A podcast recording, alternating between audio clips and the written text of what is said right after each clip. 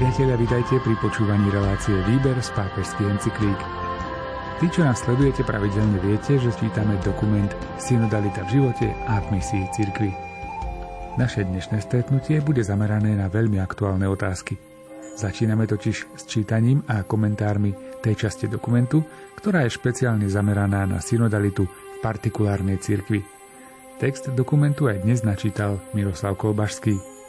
Komentáre si pripravuje Anton Fabián a na relácii spolupracujú aj majster zvuku Jaroslav Fabián a Martin Ďurčo.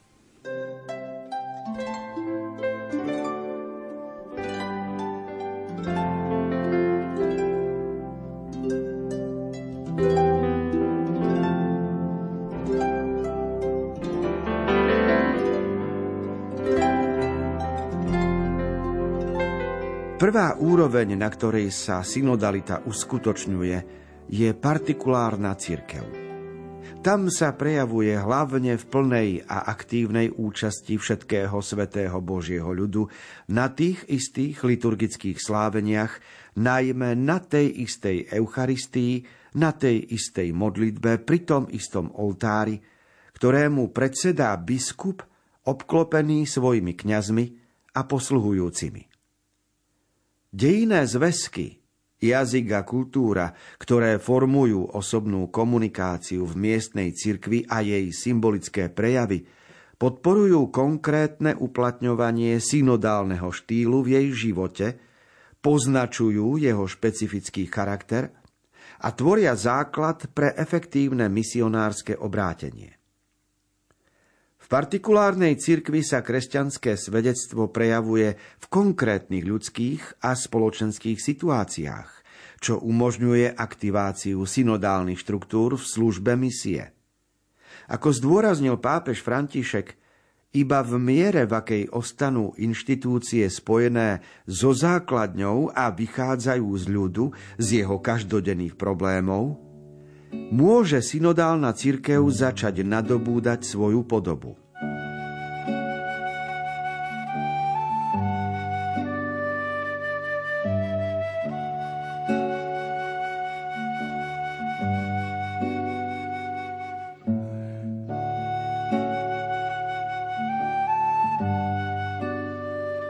Ak používame výraz partikulárna církev, miestna církev, myslíme tým diecézu. V našom prípade je to napríklad Košická diecéza, východoslovenský kraj, alebo na tom istom území sa nachádzajú dve grecko-katolické diecézy, Prešovská a Košická. A rada radom by sme mohli prejsť celé Slovensko.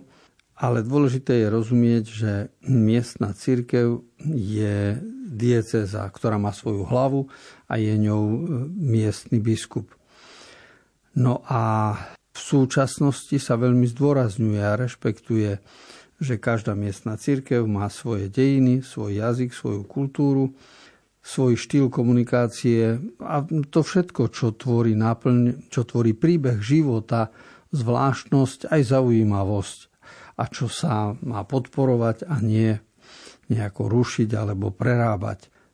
Dôležité je, čo zdôrazňuje pápež František, že synoda bude mať vtedy zmysel, ak budeme vychádzať z ľudu a z jeho každodenných problémov. Čiže nebudeme vytvárať teológiu ani spiritualitu, ani náboženstvo odrezané od života, nejakú spiritualitu alebo svetosť alebo liturgické programy, ktoré by boli mimo každodenného života, ale treba vychádzať zo starosti a radosti, ktoré prináša život.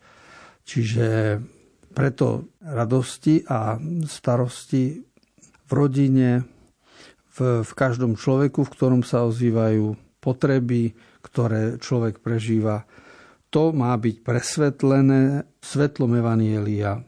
Pozrieť sa na to v duchu Evanielia aby tie problémy, ktoré my dnes riešime, svetlo Evanielia trošku vysvetlilo, aby sme videli väčší zmysel našich dejín.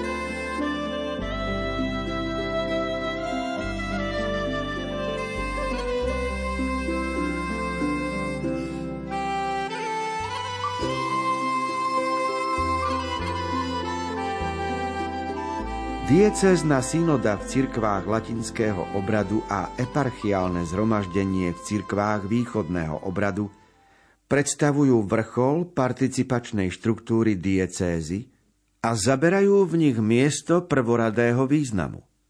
Predstavujú totiž udalosť milosti, ktorú Boží ľud v partikulárnej cirkvi prežíva, na ktorú je zvolaný a v Kristovom mene zhromaždený pod vedením biskupa, aby rozlišoval pastoračné výzvy a spoločne hľadal, akými cestami napredovať pri plnení misie, aby aktívne spolupracoval na prijímaní vhodných rozhodnutí, počúvajúc Ducha Svetého.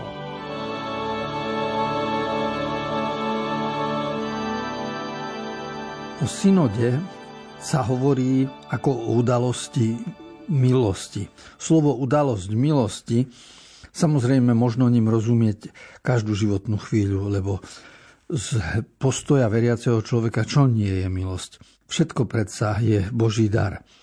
Ale keď sa dívame na spoločenstvo veriacich, tak e, synodálny proces je udalosť milosti, pretože prežívať spoločenstvo akékoľvek, aj pracovné, aj rodinné, a teda aj cirkevné, nie je ľahké lebo vývoj v takomto spoločenstve naráža na rozličné komplikované konfliktné situácie. A preto synoda je udalosť milosti. A môžeme sa oprieť jednak o dokumenty druhého Vatikánskeho koncilu a potom o dokumenty, ktoré z toho vyplynuli, a to je Direktórium pre pastoračnú službu biskupov. A práve v direktóriu pre pastoračnú službu biskupov, a to je ešte zo 70. rokov minulého storočia, sa hovorí, že tá synoda je pod vedením biskupa na to, aby sa rozlišovali pastoračné výzvy, ktoré nám kladie doba aby sa nahľadala cesta, ako napredovať, samozrejme počúvajúc hlas Ducha Svetého. A to je všetko, o čo sa snažíme aj v tejto dobe.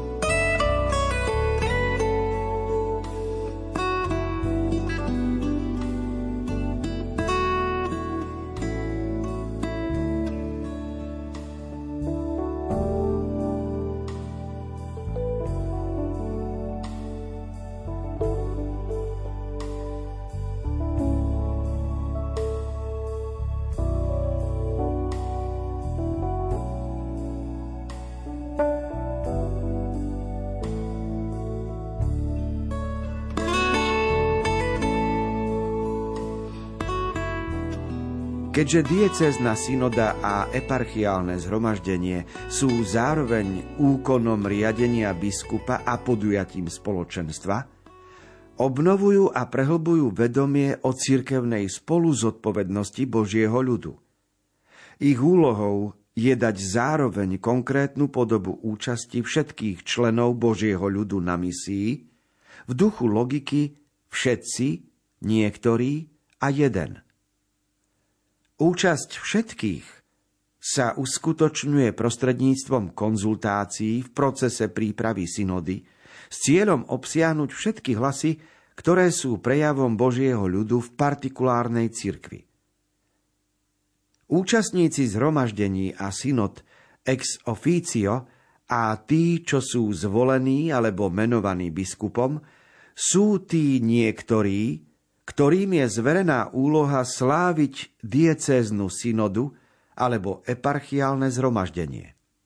Dôležité je, aby účastníci synody ako celok predstavovali zmysluplný a vyvážený obraz partikulárnej cirkvy, odrážali rôznosť povolaní, služieb, chariziem, kompetencií, rôzny sociálny status a geografický pôvod.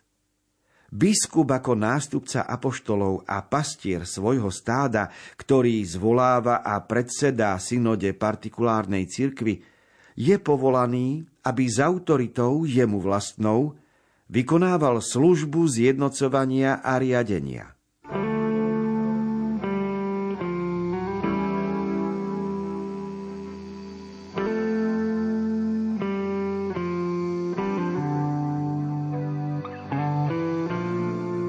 Bol veľmi dôležitý článok z teoretického hľadiska o synode a to preto, lebo jednak presne pomenúváva, že v rímskom obrade, v katolickej cirkvi, čiže v obrade západnom sa to nazýva diecezna synoda a vo východných cirkvách, v našom prípade grecko-katolíckej, ale v mnohých iných cirkvách, armenskej, koptskej, sírskej, tak východné cirkvy to nazývajú eparchiálne zhromaždenie. Ale ide o tú istú skutočnosť. A zmysel synódy je prehlbiť povedomie veriacich o cirkevnej spoluzodpovednosti.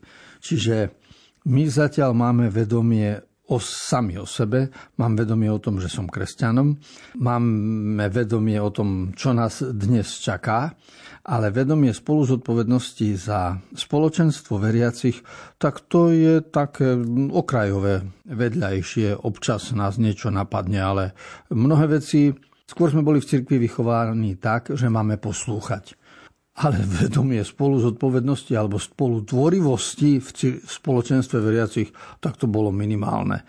Predsa sme vyrástli v prostredí, kde bola nejaká autorita a my sme boli podriadení. A hlavný problém bolo nedopustiť sa neposlušnosti, nedopustiť sa hriechu neposlušnosti voči autorite. No a vývoj ukázal, že život ide ďalej a že teda vedomie spolu zodpovednosti je o niečom inom než o poslušnosti a o uznaní autority. Autorita ako predpoklad je samozrejmosť. V tomto článku 79. sa veľmi pekne hovorí, aké sú úlohy všetkých, aké sú úlohy niektorých a aké sú úlohy jedného. Pod všetkými sa rozumie spoločenstvo veriacich, tých, ktorí sa zúčastňujeme aj na nedelnej svetej omši. Niektorý je výraz, ktorý sa vzťahuje na organizátorov, a to môže byť miestny farár alebo niekto, kto je poverený, niekto, k tomu pomáha. A výraz jeden sa vzťahuje na biskupa, keďže on je hlavou miestnej cirkvi, partikulárnej cirkvi. Takže je zjavné, že úlohy pre všetkých, úlohy pre niektorých a úlohy pre jedného sa rôznia. A tu sa pritom spomína 6 skutočností, ktoré treba mať na pamäti. A to ide o to, aby bolo v tej organizácii synody zastúpené rozličné a široké spektrum účastníkov. Tých šesť skutočností je, znamená, že poprvé ľudia rozličných povolaní, nie len niektorých. Po druhé, ľudia rozličných služieb. A dnes existujú aj nové povolania, ktoré pred 100 rokmi vôbec neboli. Nemožno opísať dokumenty synody spred 100 rokov. Po tretie, ľudia rozličných chariziem majú byť účastníkmi synodálneho procesu. Po štvrté, ľudia rozličných kompetencií. Po piaté, rôzny sociálny status, od najbohatších po najchudobnejších. Od tých, ktorí sú v harmonickom manželstve, až po tých, ktorí sú rozvedení alebo ktorým sa život nevydaril. A po šiesté je geografický pôvod Čiže dnes pri migrácii vidíme rôznosť obyvateľstva a preto všetky skupiny, ktoré žijú na určitom území v biskupstve, čiže v partikulárnej cirkvi, by mali byť zastúpené.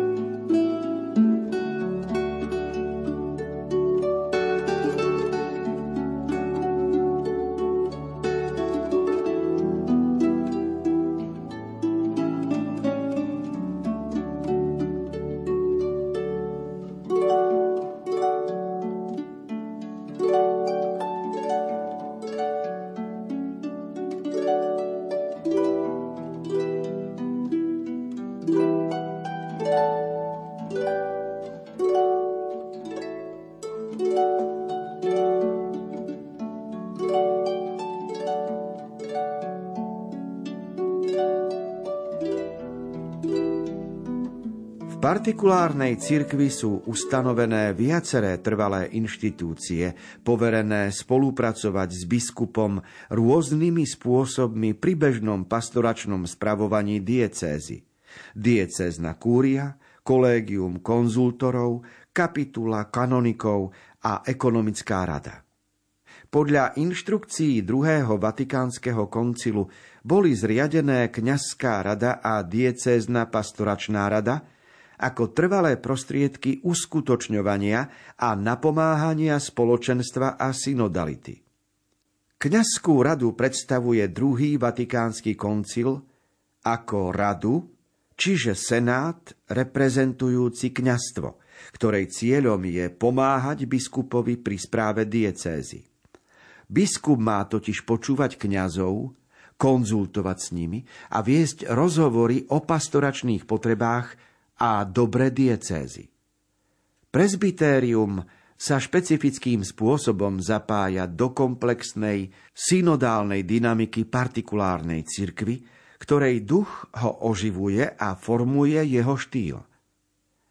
Úlohou diecéznej pastoračnej rady je ponúknuť kvalifikovaný príspevok k celkovej pastorácii presadzovanej biskupom a jeho kňazmi, pričom sa príležitostne stáva miestom, kde sa môžu formovať rozhodnutia pod osobitnou autoritou biskupa. Vzhľadom na jej povahu, pravidelnosť jej stretnutí, procedúry a ciele, ku ktorým sa zavezuje, sa diecézna pastoračná rada predkladá ako najvhodnejšia štruktúra na uskutočnenie synodality partikulárnej cirkvi.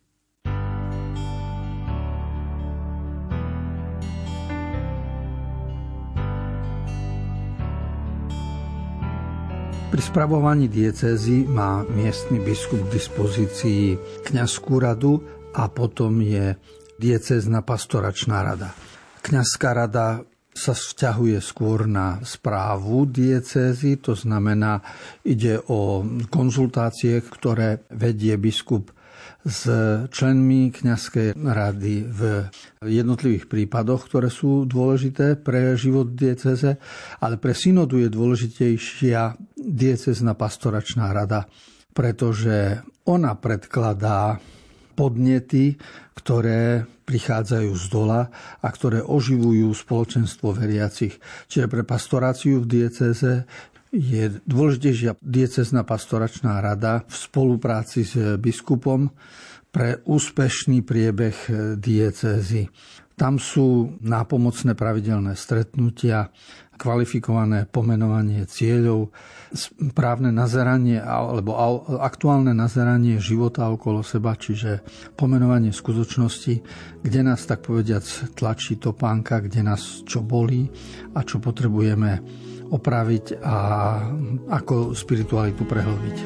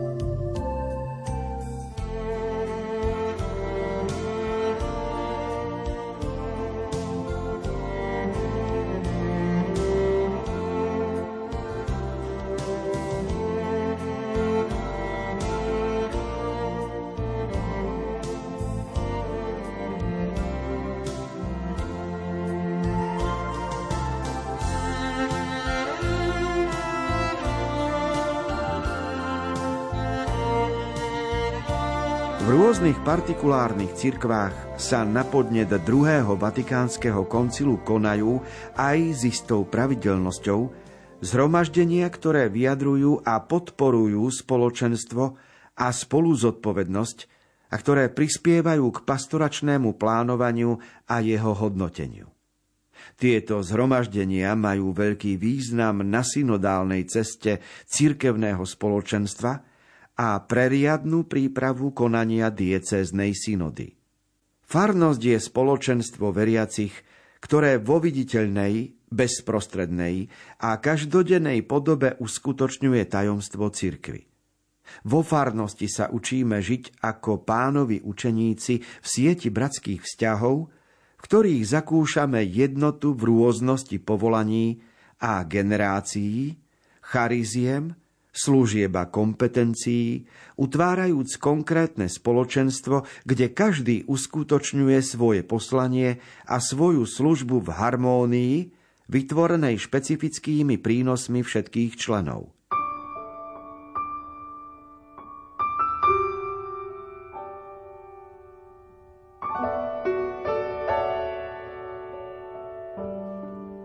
Nasledujúcich článkoch sa bude hovoriť o farnosti a synodalite a to je veľmi dôležité preto, lebo tak ako v občianskej spoločnosti žijeme v určitej komunite, existuje určitá obec a tak ako existuje určitý komunitný sociálny plán, tak existuje aj, alebo existuje určitý obecný úrad a každý vie, kam patrí, aká je jeho príslušnosť tak niečo podobné je aj z cirkevného hľadiska a to je farnosť, farár na čele, aby sme mali jasnú svoju príslušnosť aj cirkevnoprávnu, aby sme mali poriadok v matrikových veciach a aby sme vedeli spoločne aj vytvárať spoločenstvo okolo oltára eh, každú nedeľu. Čiže vývoj ukázal, že farnosť je dôležitá a má svoje miesto nezastupiteľné na to, aby sa spiritualita kresťana rozvíjala.